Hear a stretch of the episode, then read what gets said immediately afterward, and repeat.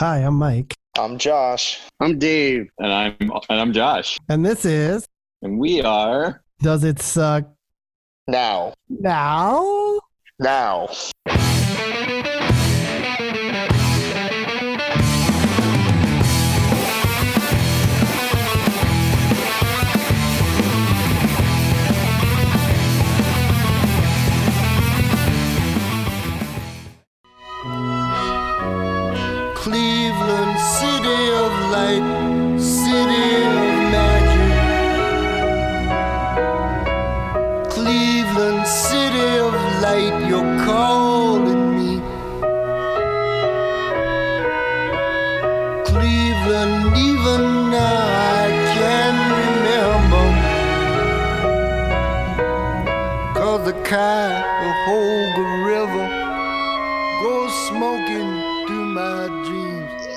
This week we are doing Major League, which obviously, as Dave pointed out, it is Memorial Day weekend.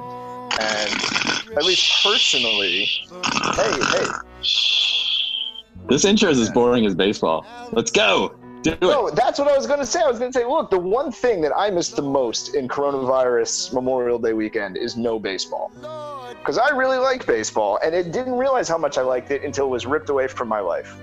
So, and all this about the 24 second clock and oh, let's make baseball better, and it's so boring, and screw all that. I like baseball, and I miss baseball, and I just wanted to give like a 30 second I love baseball before we did a movie about baseball. So, snore it up your ass, motherfucker.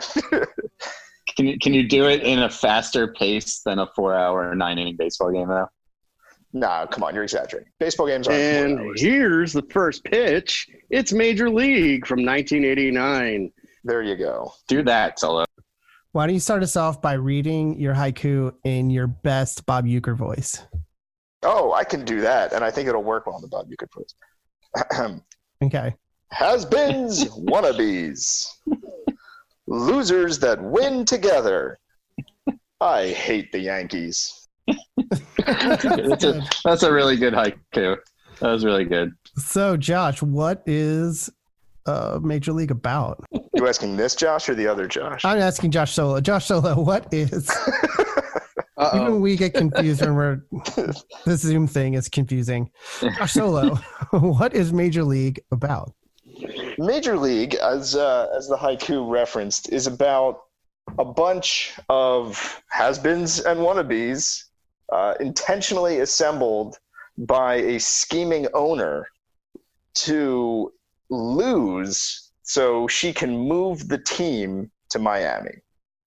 But hilarities ensue.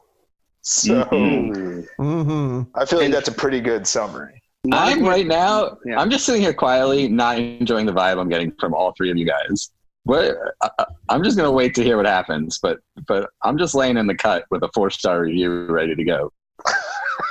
I'm gonna come right out of the gate and say that I'm on the fence uh, as to where where I'm gonna Oh, and but I want like I like these discussions. I like our time together, and I like to like hash it out, old school hash Yeah. it out, and we decide at the end, and then I won't make my decision until the end. All right, yeah, I'm, I'm keeping fine. mine. Uh, I'm keeping mine under wraps. I have a strong opinion, but I'm, I'm keeping it. Uh, I'm not going to show my cards. do you like puns, Mike? Are you on the fence? I would like to be over the fence, like a home run, Like Serrano? Like Serrano, but we'll see. So, like, let's get into it.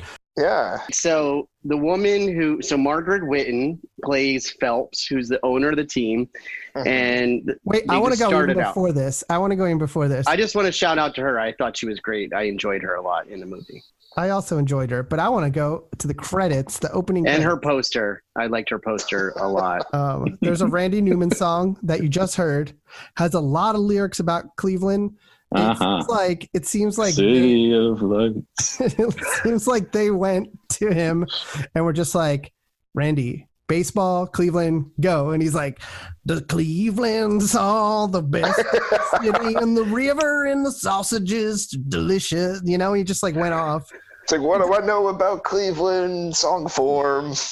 It's a long listeners- montage. Yeah, It's a long Sure. montage that opens Yeah. the movie of like blue collar, rundown, industrial Cleveland and they they are not shy with hammering that point home. Randy Newman is so goofy as a singer that I don't really understand his popularity.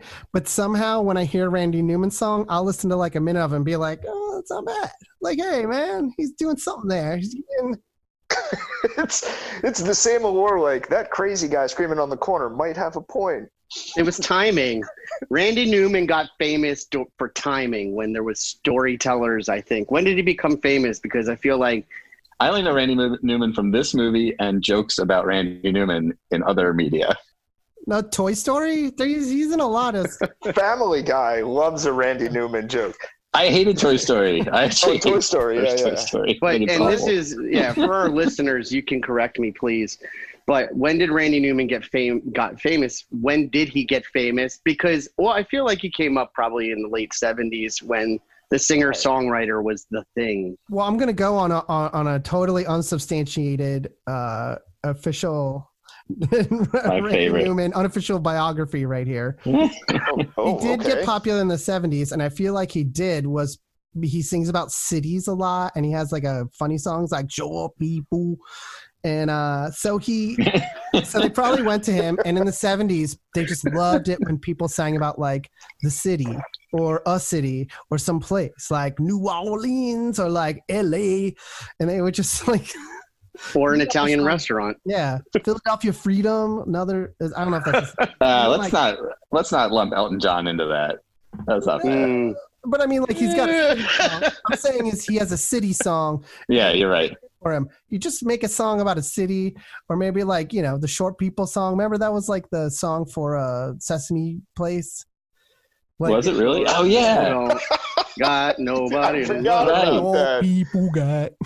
Also a good a good montage. Yeah, a good montage. It was a great Randy Newman writes montage music. I even think what that what short people wasn't that in Twins too? Another movie Yeah. we should revisit. We should. Hmm. I have a that. twin. About it. So in Major League, Yeah, I was we have done a lot on Randy Newman. But the song Yeah. does sound like he's looking at the montage, and he's like, "There's that bridge, and over there's a train." Like he just was like singing Smokestacks about the everywhere. river. You never saw the Family Guy thing where it was like Randy Newman, left foot, right foot, Yeah, that's foot. what he. That's uh, that's what he does.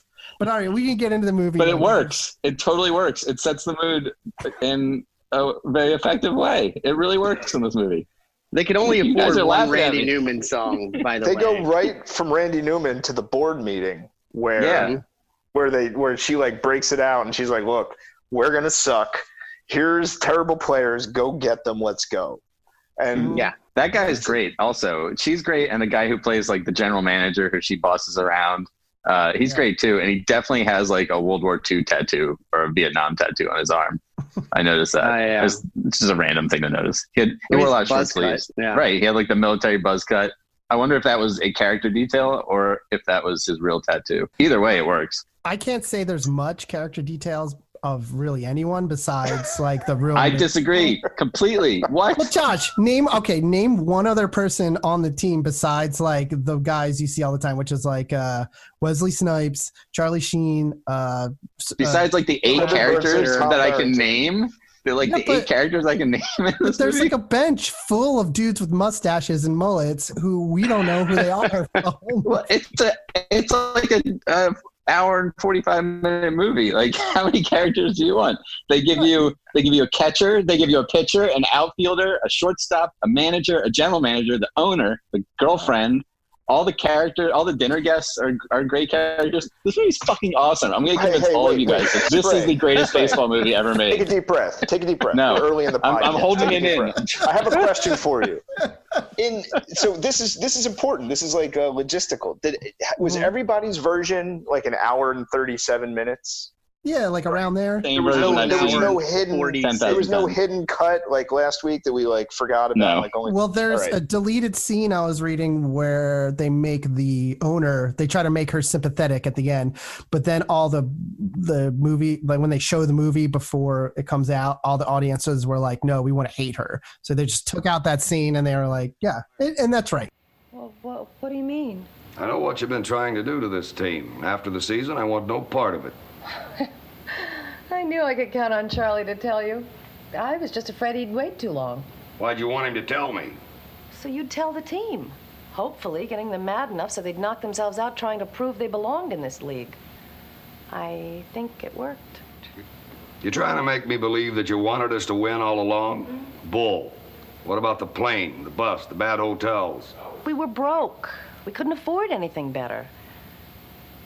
Donald left the team nearly bankrupt.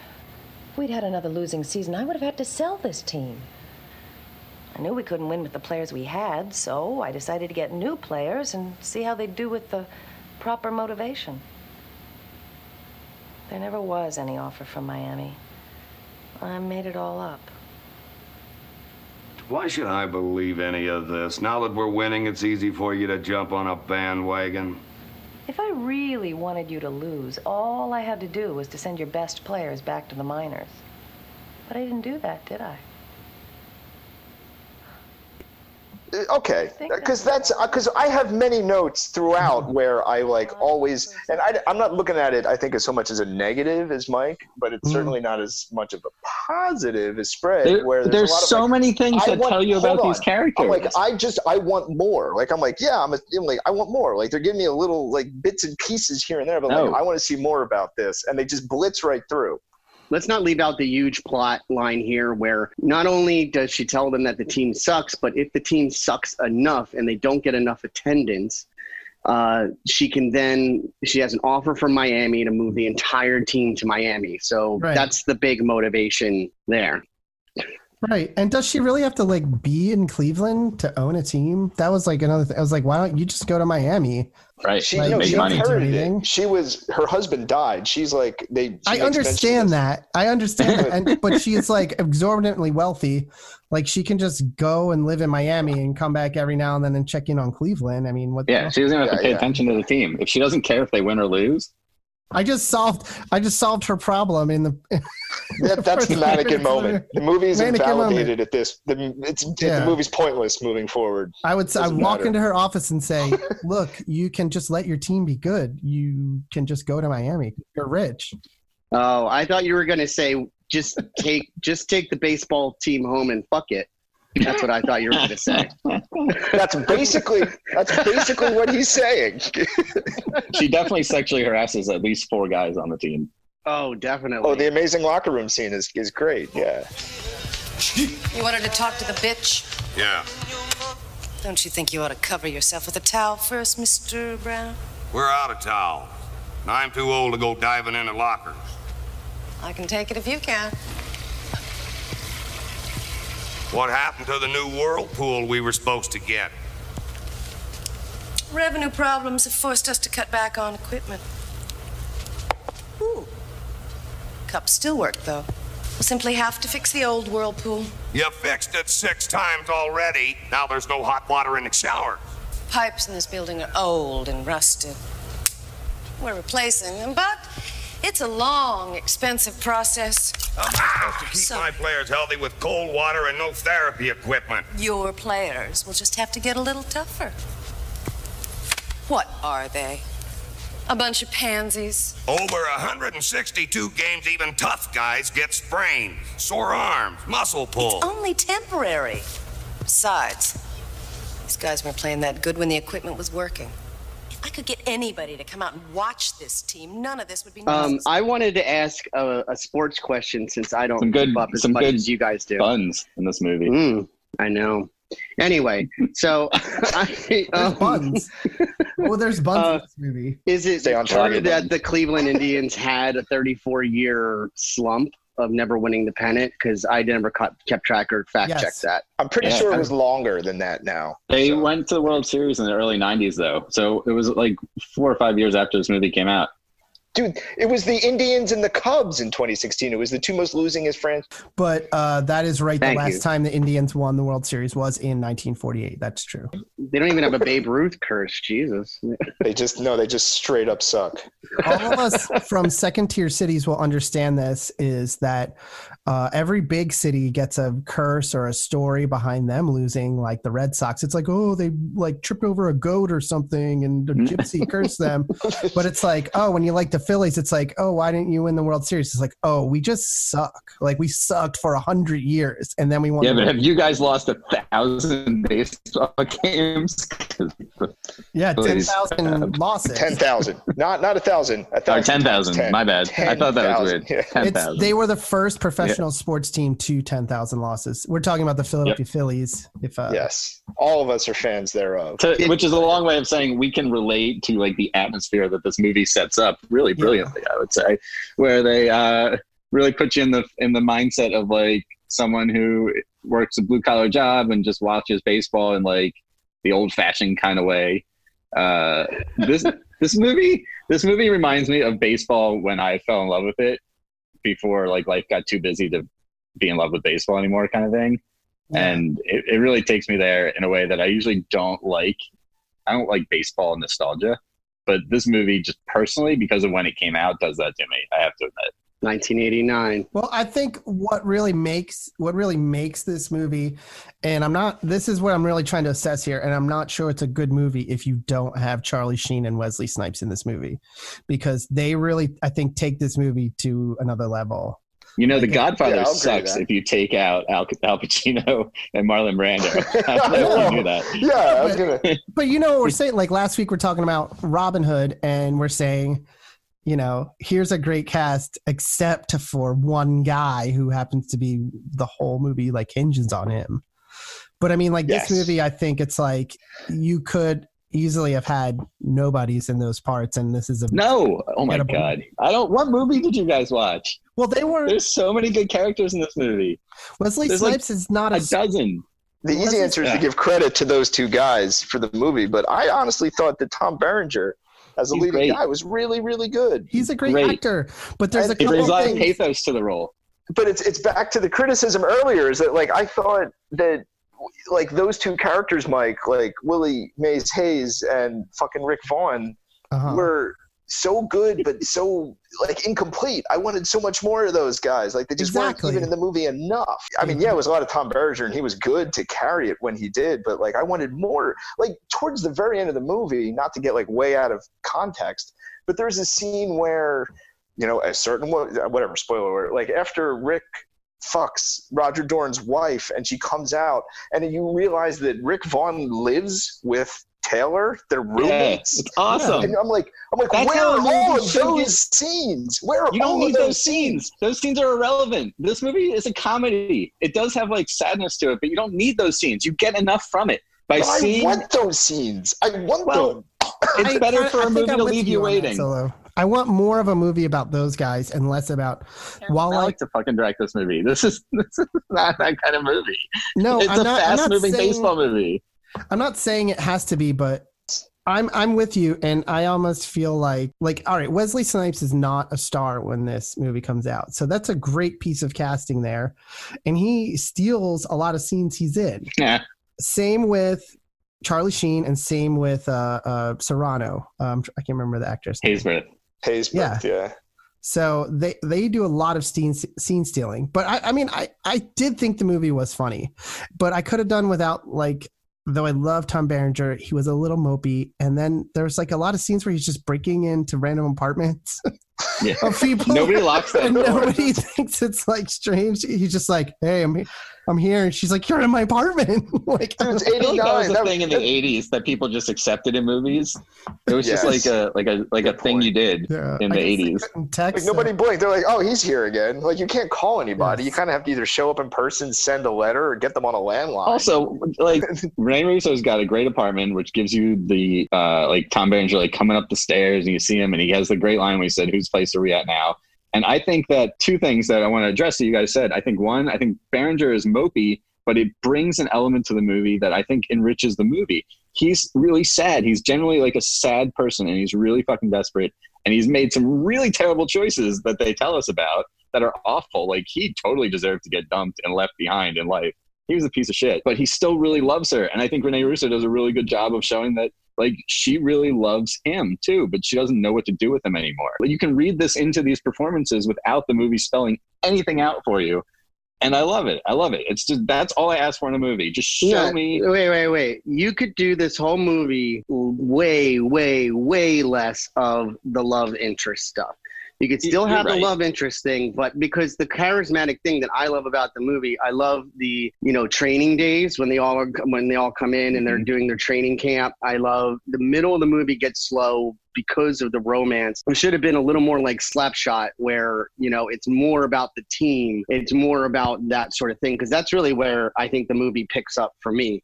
And beyond that, you I think you can still have the Rene Russo thing, but they I felt like they spent a lot of time on that, where you were like, okay, let's Yeah, get back I- to baseball.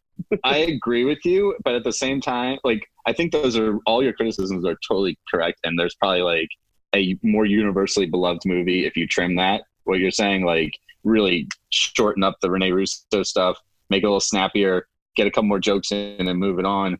But I would like not change a single second of this movie. I like that you care. I like that it's schmaltzy. I like that it's like it's just super earnest. And like like Mike said, you have Charlie Sheen and Wesley Snipes just like pulling superstar shit out of their asses and, and as like side roles. You have the guy who plays the manager, uh, Lou, Lou Brown, is every line that dude says in this movie is an A plus line reading. For a, he's got a thousand batting average. He's like hitting like twenty hits in a row in this game. I'm, gonna- I'm gonna run out of baseball metaphors, but dude, dude's like twenty for twenty over a five over like a week period. Well, you may run like Mays, but you hit like shit. With your speed, you should hit the ball on the ground and be legging them out. Every time I see you hit one in the air, you owe me 20 push-ups. He's just killing everything. I love it. I think the script is so economical. This guy is like he wrote The Sting, um, and he wrote a bunch of other uh, pretty well known movies and TV shows. But The Sting would have been his big one. But like, it's just this is a movie. David S. Ward, he directed it too. This is a movie made by somebody, right, who loves the craft of writing an hour and a half movie, loves the craft of baseball, has like just enough of like kind of like that baseball is mystical thing going on. And I think that goes hand in hand with Mike's uh what did you call it, Mike, before we were on um Lawyer Blues soundtrack. Lawyer It Blues does. soundtrack, where it's Like, just like eh. this super earnest, like baby boomer shit. But in this movie, I love it. Like I hate Randy Newman. I hate baseball nostalgia. But I love this movie. No, David Ward is also apparently a huge Cleveland Indians fan, and he wrote this you go. because he felt like, in his own words, this would be the only chance I get to see them win. I think it's all over this movie. That's all. and they don't even win the. World Series. They win a game to get into the playoffs. They win a like a like extra regular season game, and they're like falling apart at the seams to do it too.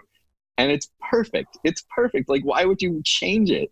It's, this is ba- this is Rocky of baseball. This is the Rocky of baseball. Because it could be better. Well, here's a question. Okay, first of all, did this movie inspire the 1996 movie with Tom Selleck called Mr. Baseball, where he plays in Japan? So they just reversed it. Japan played in Tom Selleck. It's a totally. That's a totally different movie. What are you talking about? Yeah, what did this influence? But they do the same thing. He's falling apart, and everybody else, yeah. Was They this- both have baseball. Is that the Ted Danson one? No, no, that's the one with um, Tom Selleck. No, but it's also do they have like the side note people? Like you know how in this they have like the punk rockers who are like, oh, this the Cleveland Indians are shitty, and the construction workers Mhm. are like, oh, they're still shitty, and like you know the Japanese guys who do the field, and then they did the same thing in Mr. Baseball. I mean, and also to answer your question about what this movie, I think you said something about Wesley Snipes and Charlie Sheen not being in it. Like, would it be as good or whatever? I think the best example of it not being as good if they weren't in it is Major League Two. You know, the sequel where Wesley Snipes wasn't in it. Side note: Cole Alexander it actually is in what's the name of? He's in like a major rock band that actually Major had a League lot of Rock Band. play. They play Wild Thing. No, not a minor rock band, like a triple A rock band. Was he in uh, Cold Temple Pilots, the Cole Alexander fronted Stone Temple Pilots tribute band? I think it might have been like like he's like Is he in, is he in that band Cole Lot of Love, the Cole Alexander fronted Led Zeppelin tribute? no Cole Cole Portier. Portier. They're a Cole Porter tribute band. It's But Cole- they're French Canadian. Oh, Uh, I gotta find this out now. Uh, I'll find it later. Cole Portier. Black Coal Sun. Sorry, the the Cole Alexander fronted Soundgarden tribute. No. This could be the rest of the podcast if you want it to be. um, I've I've been trying to think of one. I've been like burning my my like smoke coming my ears trying to think of a funny one, and I just keep laughing. I'm like, this is this is a talent that just, just comes to me. I don't have many talents, but the ones I have, let me tell you. So wait, Solo, you were saying oh no, I totally lost. I lost my train of thought. No, I was going to make a joke about your your self-critical comedy line about always swinging for the fences and tie that. I like to think of this podcast as we're like major league. You know, we're gonna win. we were assembled to fail. Oh no! So I remember. I remember where I was going. I remember. I remember. I remember. and Mike blew out his knees doing it. We won the podcast World Series against This American Life. Ira Glass. We're like, we're like that Appamrod. Take that, Come Ira on, bring it. This Take episode's going to be.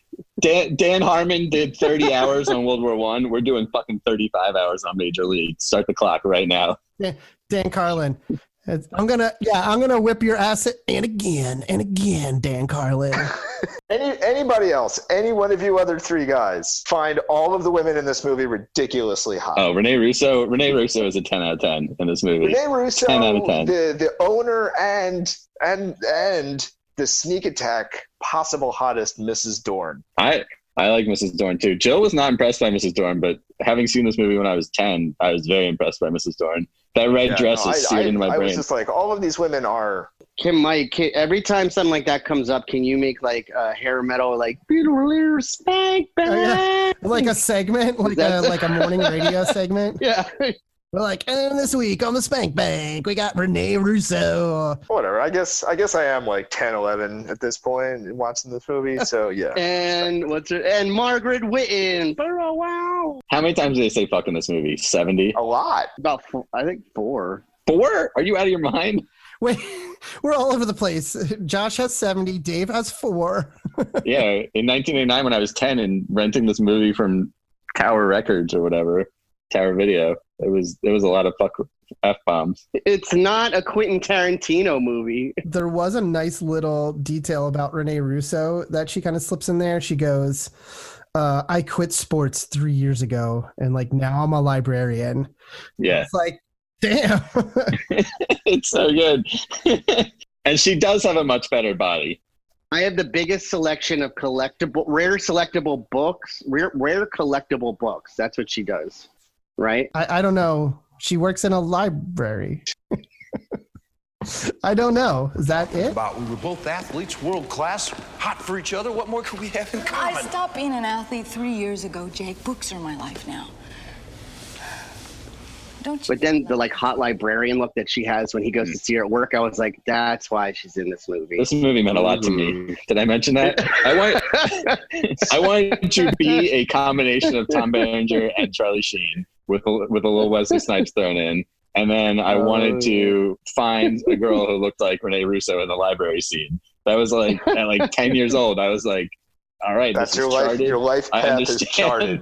I understand this path that I need to go on, and and that's what I did, kind of. I wouldn't be surprised if you actually mentioned that to Mike and I since we knew you when you were 10. I don't know if Ren- Rene Russo would have made me cool to talk about when we were like 10. you know? Sprague, I got her phone number. It's 555 1934. Uh, yeah.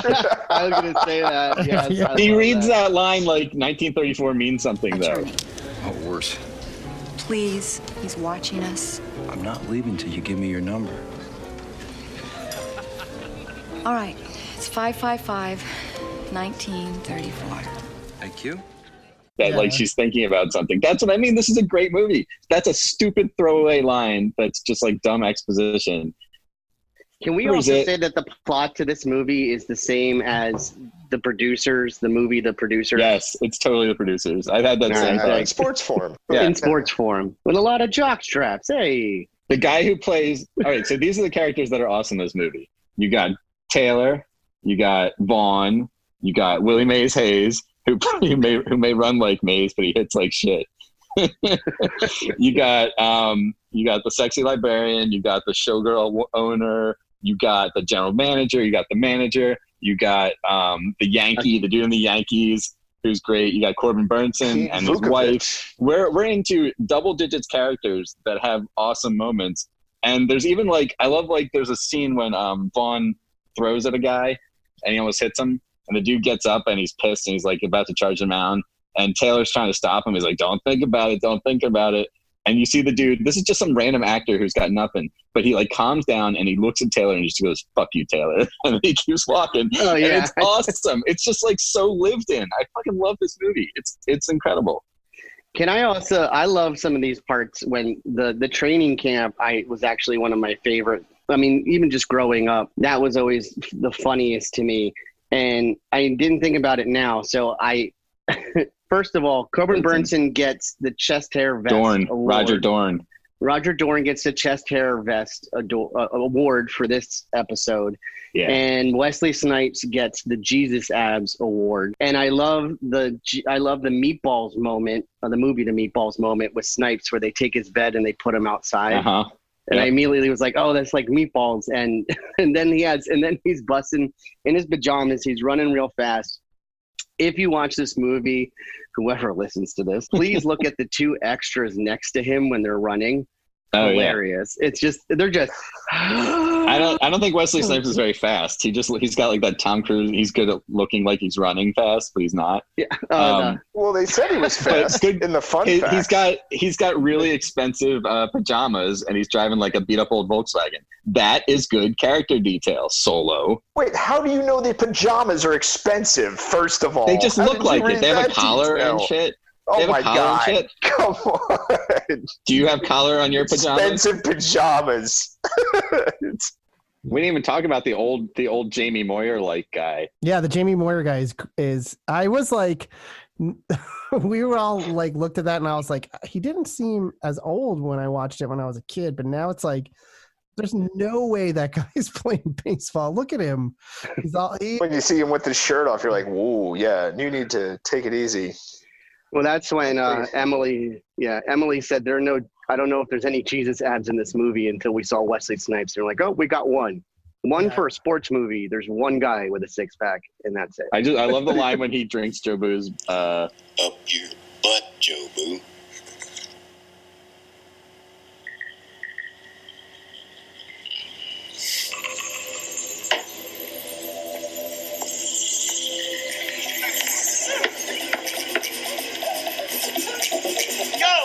Yo, bartender! Jobu needs refill! And oh, watch out! Jobu's uh, rum, and he walks out on the field and he's like, "Hey bartender, Joe Boo needs a top off." he has that great uh monologue or whatever that that great bit about like wiping the vaseline the sweat the snot on the ball because he's just gotta like give it all that was a, that was a great little And it's a great uh like dramatic line reading at the end when he's like, "I'll do anything I can." He's basically like, "I'll do anything I can to keep playing baseball." What's that shit on your chest? Crisco. Bardol. Vagisil. Any one of them will give you another two to three inches drop on your curveball. Of course, if the umps are watching me close, I just rub a little jalapeno inside my nose, get it running, and if I need to load the ball up a little, just wipe my nose. You put snot on the ball? Haven't got an arm like yours. I gotta put anything on it I can find. Someday you will too. It's great. It's another great moment. Solo. But and Bob Uecker, every time he uh, look, the minor details great. Bob Uecker, um, every, whenever he's calling one of the games that this guy's pitching, whenever he throws a ball, he calls it like a different lubricant. I don't know if you threw that. Instead of saying like it's a fastball, he's like it's a KY down the middle, or like Um, they really, I don't know if this was planned or not, but Bob Uecker's like progression really works for the movie because you know who knows if they shot this movie in sequence or not. So it's hard to tell like how much the performance was intentionally done that way. But like he starts out like he's enthusiastic at the beginning of the movie, and it quickly divulges into just like hardcore drinking and not giving a shit anymore. There's one scene when he um he slurps like a no he's he like care he tries to care at first, but he gives up quickly and it like like regresses. There's a part where he pulls up like his soda and he's just like like right next to the mic. he, doesn't care. And then by the end of it, he's like, uh, you know, and then he kind of like swings back into it and he becomes like happy announcer again. Like Bob Uecker has a character arc in this movie. It's great.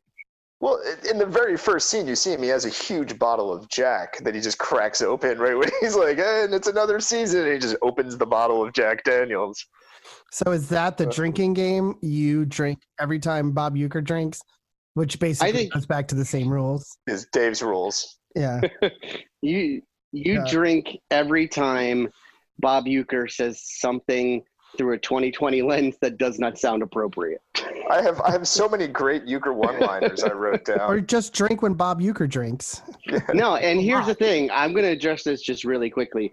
He's addressing the team, but now that we've gone through so many years now, and you had the whole uh, the Redskins um, thing and everything.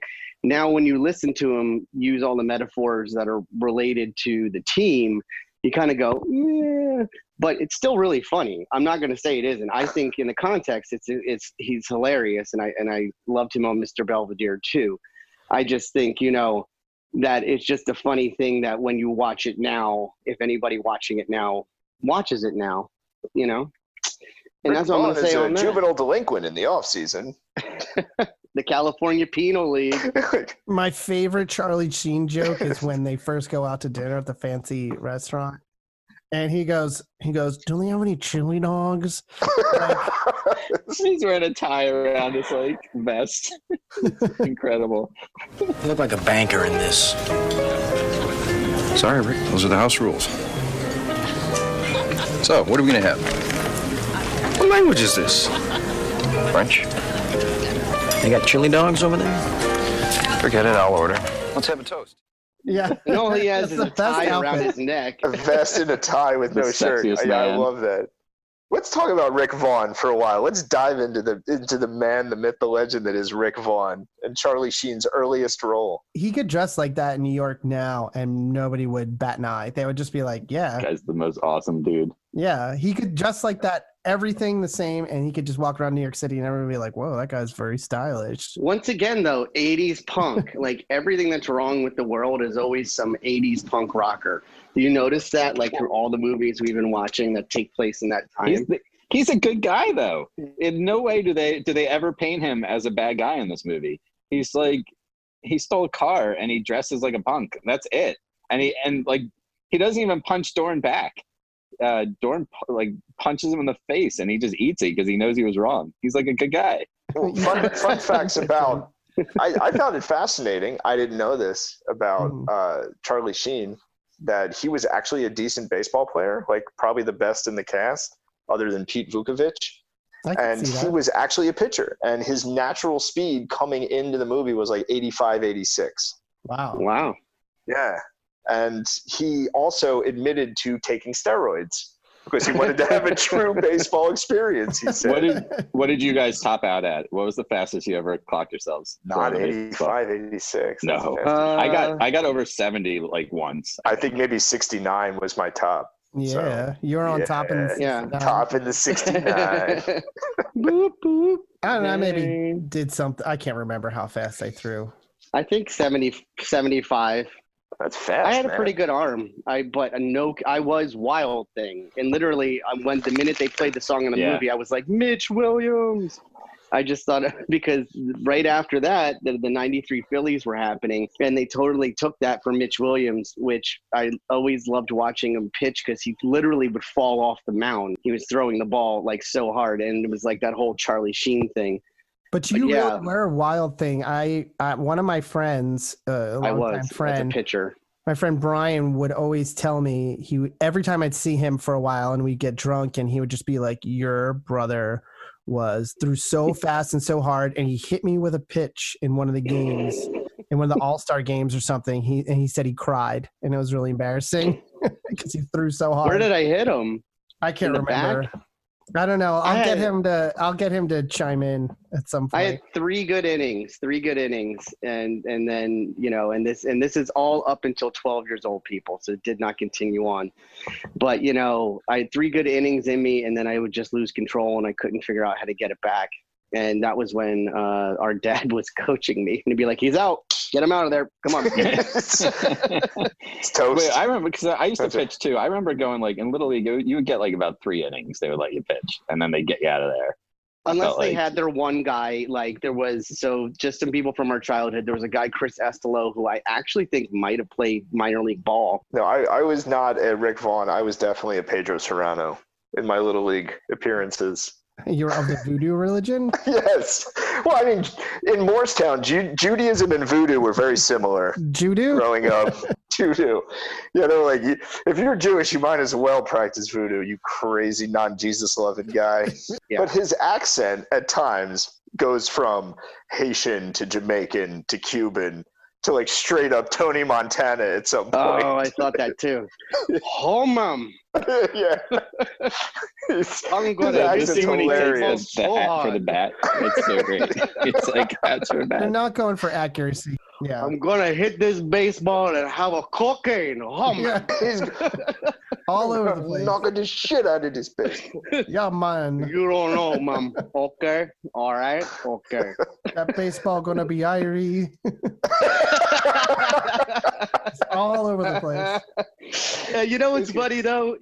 I, you still love. I love him mixing that up more than I loved Morgan Freeman's like overall Muslim accent that Mike pointed out. Where you're like, eh. What do you guys think of the baseball in this game? It was good baseball. That's a great fact. I by the do think it was good baseball. I thought it was good baseball. In fact, the Shot play, well. Yeah, me too. the play that they went on looked eerily similar to the point where I looked it up to the winning play of Game Three of the World Series in 2008, the decisive Game Three win when the Phillies beat the Tampa Bay Rays on Carlos Ruiz's chopper and Bruntlett getting home to beat out the throw. So, do you think that the 2008 World Series was based on this movie? completely ripped it from this movie. when they scripted it, they kept this. Come on, I, I remember a lot from that World Series, way more than I should have for the amount of alcohol I drank. And I I remember most of that World Series. And that play won the game, won game three, and it was a pivotal game three, and they went on to win the series. Did you say Major League when they, when they did Major League! Major League? They did a Major League. Baseball, actual Get baseball content is boring. Got got any of those chili dogs? All right, so we, we hold on. We did Vaughn, we did Serrano, Wesley did- Snipes. It's funny because Wesley Snipes is really, really funny, and and I don't think he's generally known for doing a lot of comedy. Like he's mostly known as being an action star. Well, because he hadn't done Passenger 57 yet, which is the thing that made him an action Action- star. Okay. Wait, what? Really? Was This is Money his- Train before or after Passenger 57? Because After. After. oh, okay, okay, okay. Come on, mom. Dude, you're talking you're talking to some Wesley Snipes. I mean, look. I feel like we're all in the cult of Wesley. I, I, I feel like we're all equals on this. So I don't even pay my He's taxes. I when Solo when Solo went to go see Blade 2 for the second time with me, I knew he was in. I would have seen it a third, fourth, and fifth time. That's one of the greatest movies ever made. Isn't he or Going- Tom Tom Berenger is always so leathery in everything he does. I don't know what he like just got off vacation or something. Or That's like, right. I like that woman at the at the dinner party who clearly just wants to like take Tom Oh, Brady I, to the bathroom. I had a and note about that. It's The so woman in the purple dress. It was just like, oh, you're a professional Yeah, baseball player, like- huh? Uh huh. Hmm. That's Yeah. the strangest mix of people I've ever seen at a dinner party too. It's like an old couple, and I was expecting to be like, "Oh, this is my mom or my dad," but no, it's just like old people that they know, another random couple, and then them. Like this. Here are all the rich people in Cleveland. this is it. And all This they is- have are little sandwiches to eat. Like I thought it's like fancy cocktail thing, and it's got a couple like ham and cheese sandwiches because that's fancy. Rich people And don't eat was- big sandwiches. Rich people eat little Apparently not. sandwiches. Yeah. And that yes, and that woman is so Look at this guy over here eating big sandwiches like a fucking Yeah. peasant over there. I want to talk about one of the Gatorade. negative parts of this movie, which was the score, which I felt was just like a hot mess. Which was just like they would start a scene, and then the lawyer blues band would start playing. And then maybe like a scene and a half later, they would just stop playing. It like it did not make sense. It was just like I felt like they were like, okay, they want us to play some more lawyer blues, and it's like, and they would go on for a while, and then they'd be like, oh wait, stop, stop. okay, okay, stop it. Like they were just scoring the actual cut of the movie. in real time. But uh, that was that. There was this one song which I do want to read some of these lyrics because I'm gonna like play. Oh, I want to sing it, them. right? If you're play going to play the play actual that song, Yeah. I'm gonna play the song, but th- these are some of the lyrics to most of most of most of all you by Bill Medley, which Not Randy Newman. pennies. Wasn't he the singer of like the the Drifters I don't somebody? know, but this these lyrics are just like Sounds made me like it. laugh out loud. you know that was little Spanky. It's, he says, "Woke up one day, what did I find? Holes in my pockets, memories on my mind. So many things I lost along the way. Pennies and dreams carelessly spent, pieces of time. Who knows where they went? Is there a chance to pick up the pieces? So and try many to run? things I'm chasing after rainbows. You look around your life, you find no one's there. No one's there. These lyrics, This I mean, episode sucks. I'm tearing up. was laughing. I I'm was tearing up. crying laughing when I heard those lyrics. I was like, But you got to. This movie makes me laugh. It makes me cry. Makes me feel. It's, this movie's a ma- It's a masterpiece. Give me some Bill Medley like impression because he was like pieces in my pocket, put them in the hole. Are we sure that's just not Yeah, Randy I'm Newman? pretty sure like thing? Bill Medley's Randy Newman's. No, name it when started out pieces in my pocket. Hey, Like when he wants to play small venues, he wants to play the local bars. Randy Newman just calls himself Bill Medley.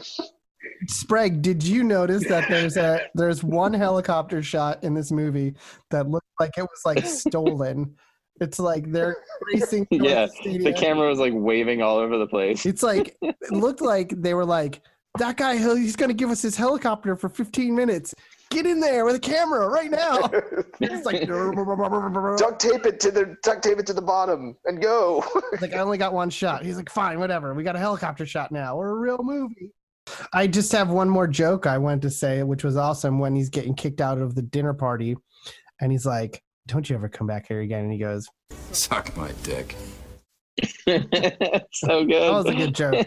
I like the the dialogue doesn't sound like a movie Yeah. to me. I think that's why I like it. It just sounds like the way people talk.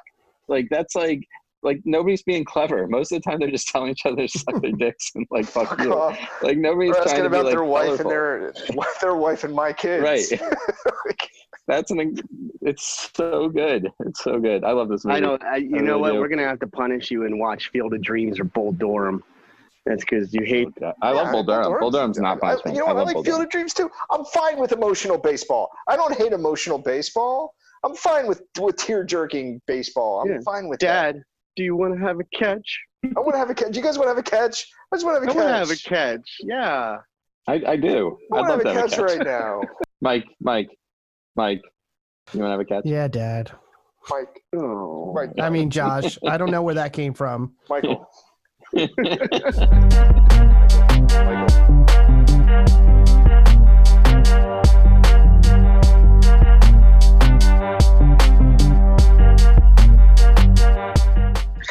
Okay, so before we deliberate, I, I do want to take care of some uh, laundry here, some business. uh, we had some comments uh, on past movies that I think were really good. Uh, one was from Jill, who you might know, Josh, as I know her. live with her. you might know her as the mother of your children. Yeah. Uh, she Apparently. says- Baby mama. So they Couple- say. Couple other names. so she brings up a really interesting point here about the Lost Boys. She says, "Question to throw out here: Do you think only people who were already either evil or predisposed to violence as humans make it as vampires? David and his crew all so clearly delight in tormenting and killing people. So is that a character trait that is brought out over time? The longer uh, someone is a vampire, or they already?" Total a-holes, and being a vampire lets them really shine. Did she write a hole instead of asshole? a-hole, yeah, sure. Oh my god. Did, did it have asterisks or just a hole? A dash hole. A dash hole holes. A dash hole. I feel like Uh, hole is the more offensive part of that word.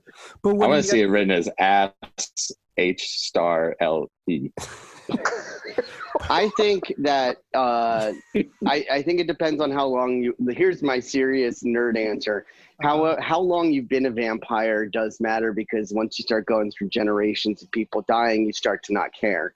Mm-hmm. On the other end, apparently during the 80s, if you were into punk rock or whatever was going on in Santa Carla, it just Tight made you an asshole. Yeah, it just made you, or if you were into Timmy Cappello, you just made you an asshole, and it, all of it was made you the best vampire that you could be.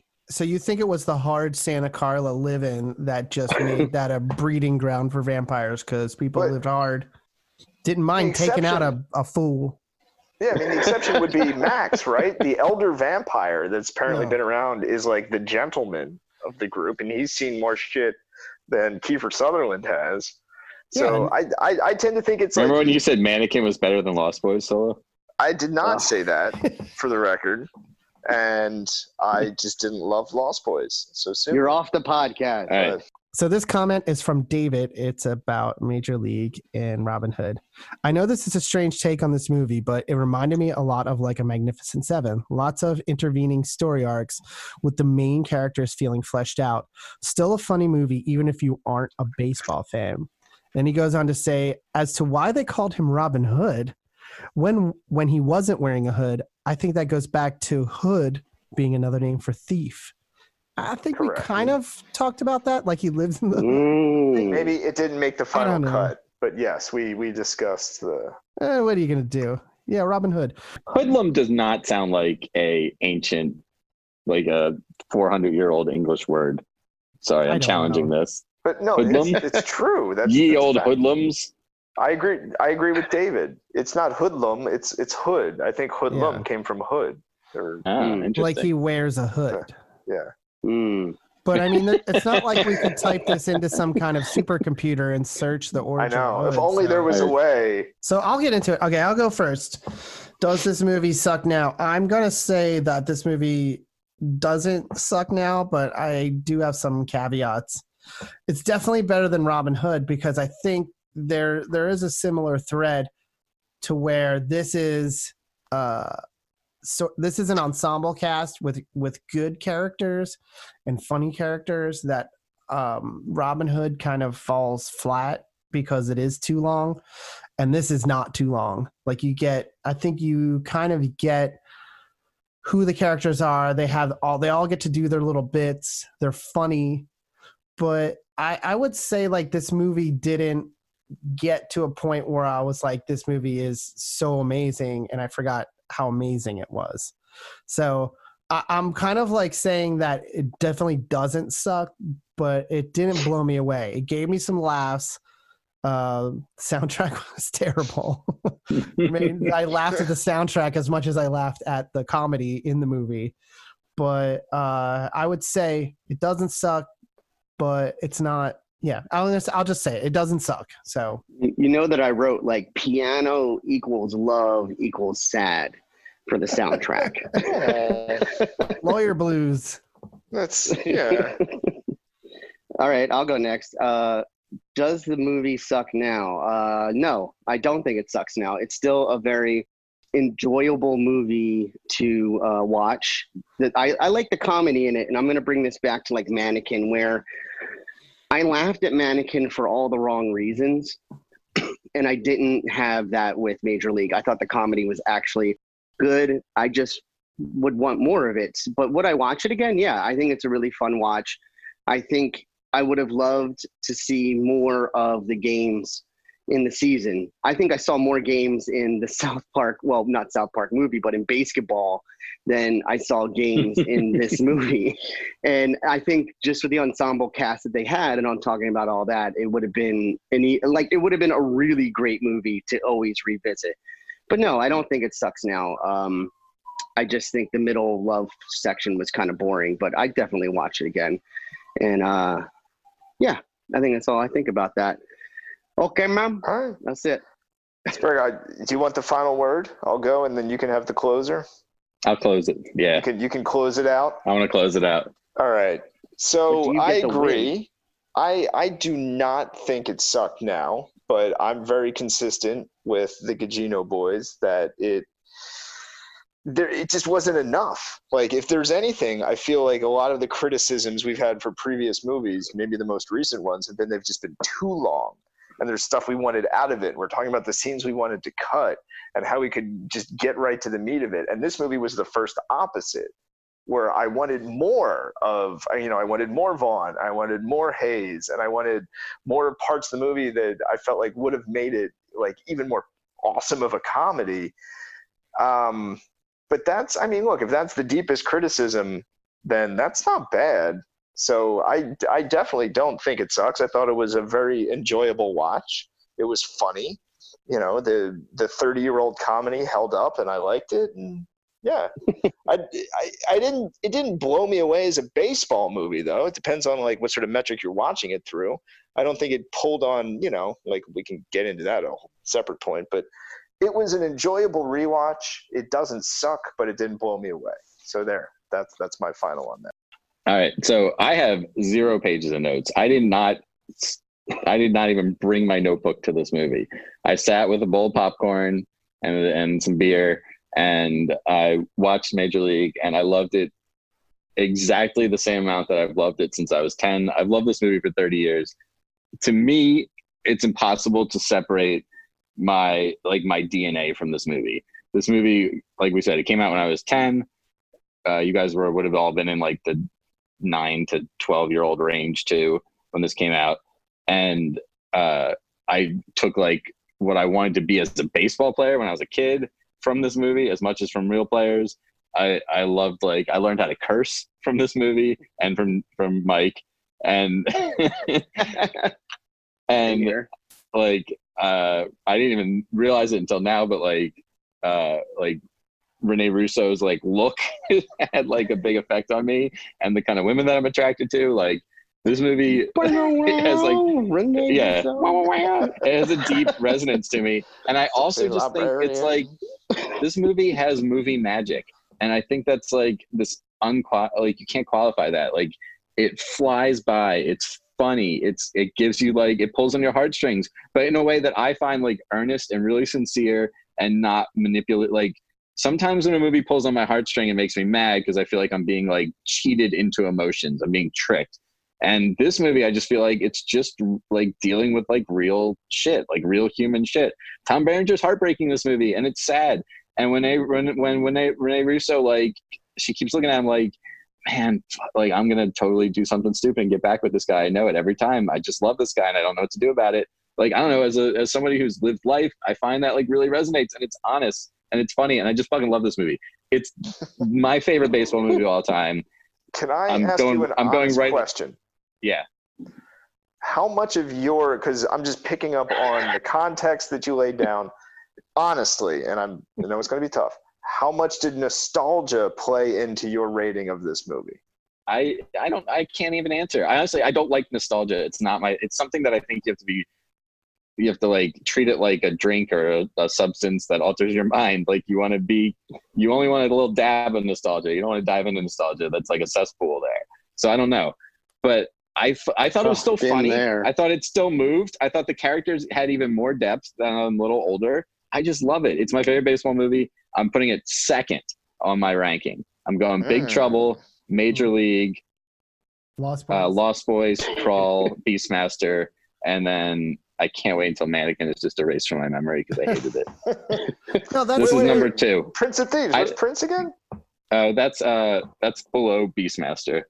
Prince of Thieves isn't like I couldn't muster enough energy to hate Prince of Thieves because it's not like it's not worth it. But I think like you're you had the same reaction to this movie as I did with the Lost Boys, where it's hard to watch it like I've never seen it before because it's so just like in my brain.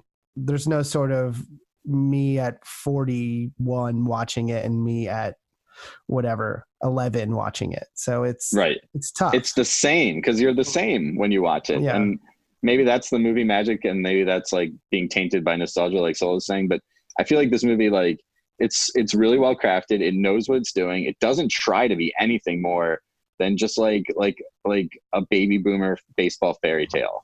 I think I I, really add- agree. I like I definitely really agree with everything that you're saying.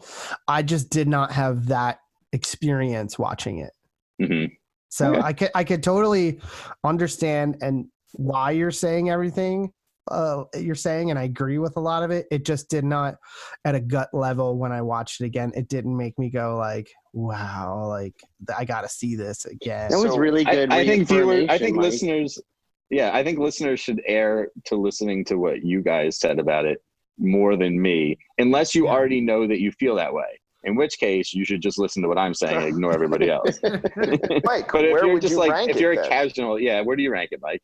Our rankings were Big Trouble in Little China, Lost Boys, Crawl. You had Lost Boys higher than Big Trouble in Little China. Do I your own did- ranking. I did, Stop trying to stop trying to co- co- No, it's not a we co- ranking. This is a you collapse all ours in together. Do your own shit. I don't want Yeah, you. You're to ruining the league, Mike. Sorry, yeah, sorry. I'm Alright, taking so my ball. me- I'm going home. For me, number one is Lost Boys. Number two is Big Trouble in Little China, and I think like Cr- a Crawl or Major League could be number three for me. That's a really Okay. hard toss up for me. I would put Major League ahead of Crawl just because I do think it's really funny, and I would probably watch that more than I would watch Crawl. Then it would be Kroll. Then it would be Beastmaster.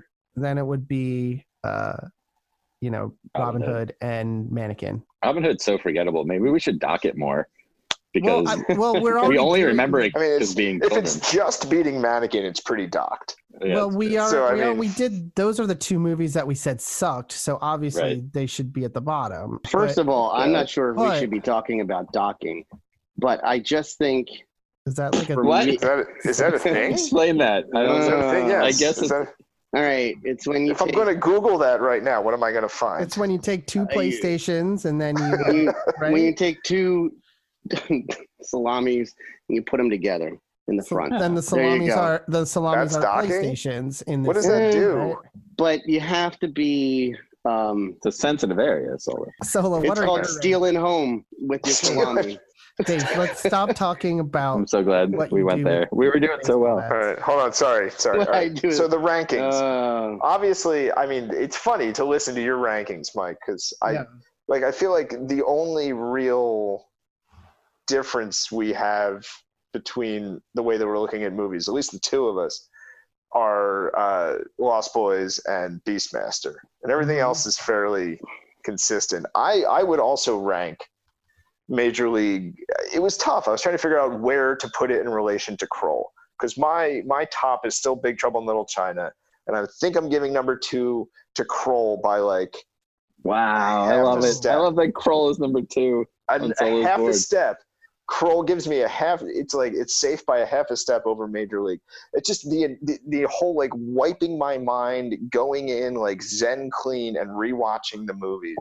I just I loved Krull that much on the rewatch, and Good just, for you. just an inch more than Major League. I love it. and then um and then it's like the uh that wasn't Robin Hood. What was the other? Mannequin. Oh no, not Mannequin. Beastmaster. Mannequin's still dead last. No, Be- Beastmaster is still second to last. And um, Lost Boys? Lost Boys, yeah, it's Lost Yeah. Boys, then followed by All right, these Uh, lists are getting too long. They're unruly. Dave, lot. really land are. it. Bring it home. okay. Bring it home. Um, We're I'm gonna third. also say talking about yeah, uh, talking about the uh, watching it and having nostalgia connected to it. I think for me personally, it helps because then I already know the movie, so it helps me kind of watch it and be like, I never noticed that extra Tom Selleck mustache, or I never noticed that other mullet in the mm-hmm. background there, like Tom because I've Selleck seen is it. not in this movie. We're gonna do Mr. Baseball. It's gonna happen. the mullets But- are fantastic in this movie. They, They Robin. Hood's mullets fucking sucked, and the mullets are really satisfying in this movie. Medieval mullets or 1989 mullets? I don't know. I want 1989 Dave, mullets. the only thing that Mr. Baseball and this movie have in common are baseball and mustaches. Let's see. and quickly down under. No, I but no. Major League is a re, is like a reverse Mr. Baseball. Dave Pagino, 2020.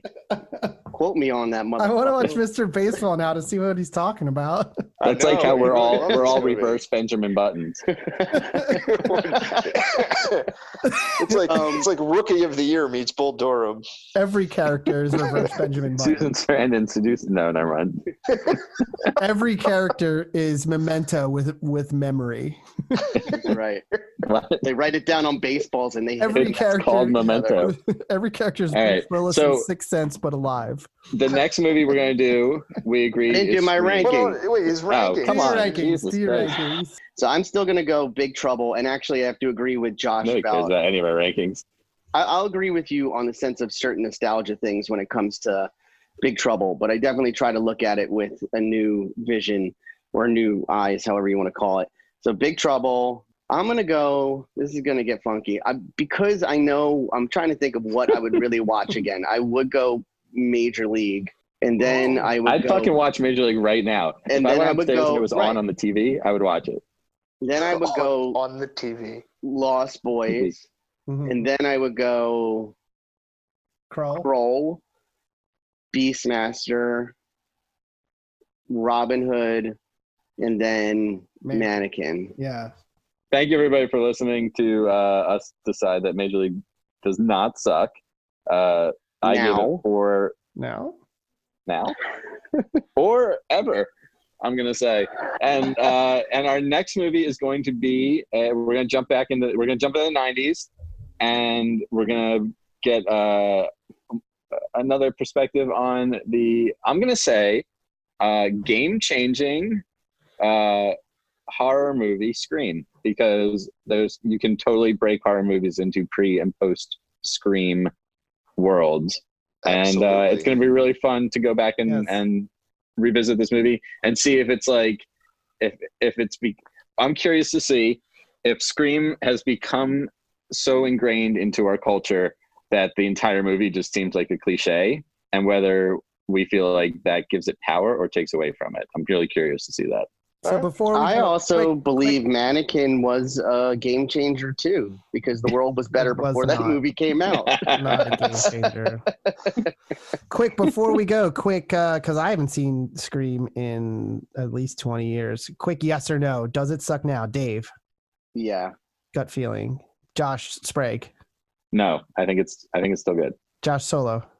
I think it does, man. Wow. Yeah, mike mike I think I'm. I'm gonna give it a. One, may- two, three. I'm gonna give it a maybe.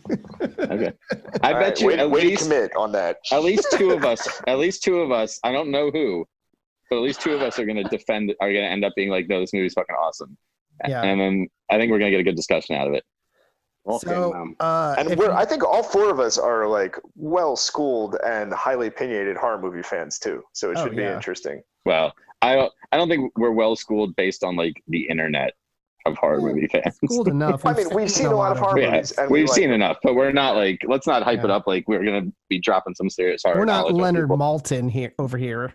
of horror movies? Wes Craven. he was in gremlins too motherfucker.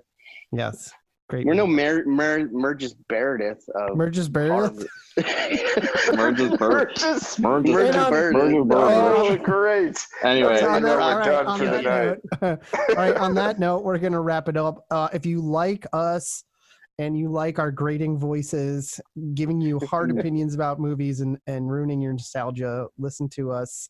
Rate us five stars, comments, all that. We are we're on Three stars. Facebook, three stars, whatever you I'll want to take do. I'll take a I'll take a three or above. How Spotify, that? Apple Podcasts. What was the other one? SoundCloud. Please email your comments. Burgess on Meredith. Scream. Please watch Scream and email us uh, a voice memo or comments. We read them. We play them on the show, and we love you guys. the email. Until next yes, time. please, please send your comments. What's This the is- email?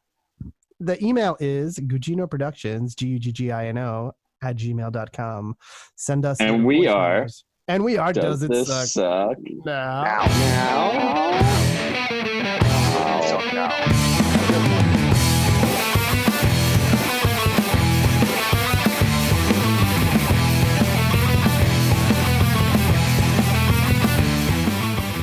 All right, class, settle down.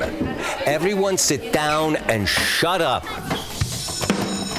I'm putting on a movie. Don't you miss the days when your teacher was so hungover they just threw out the lesson plan and put on a movie? Well, that's every day here at Video High. Our curriculum caters to those who love the least loved films in cinematic history. The idea that this movie has a coherent A plot, let alone a B or C plot, this movie's too stupid. And then they do, and I'm like, wow, they wrote this. Like, good job, guys. Join Casey Regan, Greg Hansen, Josh Roth, and myself, Jamie Kennedy, as we plumb the depths of video not so classics. This movie is sort of like a boner. It like is embarrassing to those who make it and offensive to those who see it. Oh, yeah. Whether we think it rules or is actually total junk, hijinks will ensue regardless. Who else's favorite character was the bartender pirate? The set was good. That was like a side character who had a lot of fun business. The fart joke was motivated. Video High is your B movie education and ours. Listen on Spotify, Apple Podcasts, or wherever you get your podcasts. We can't wait to talk movies with you.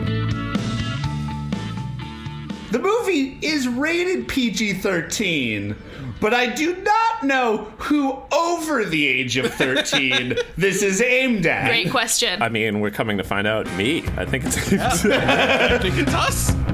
Welcome to Video High. Video High. Up, up, in, your, ears. Podcast Network.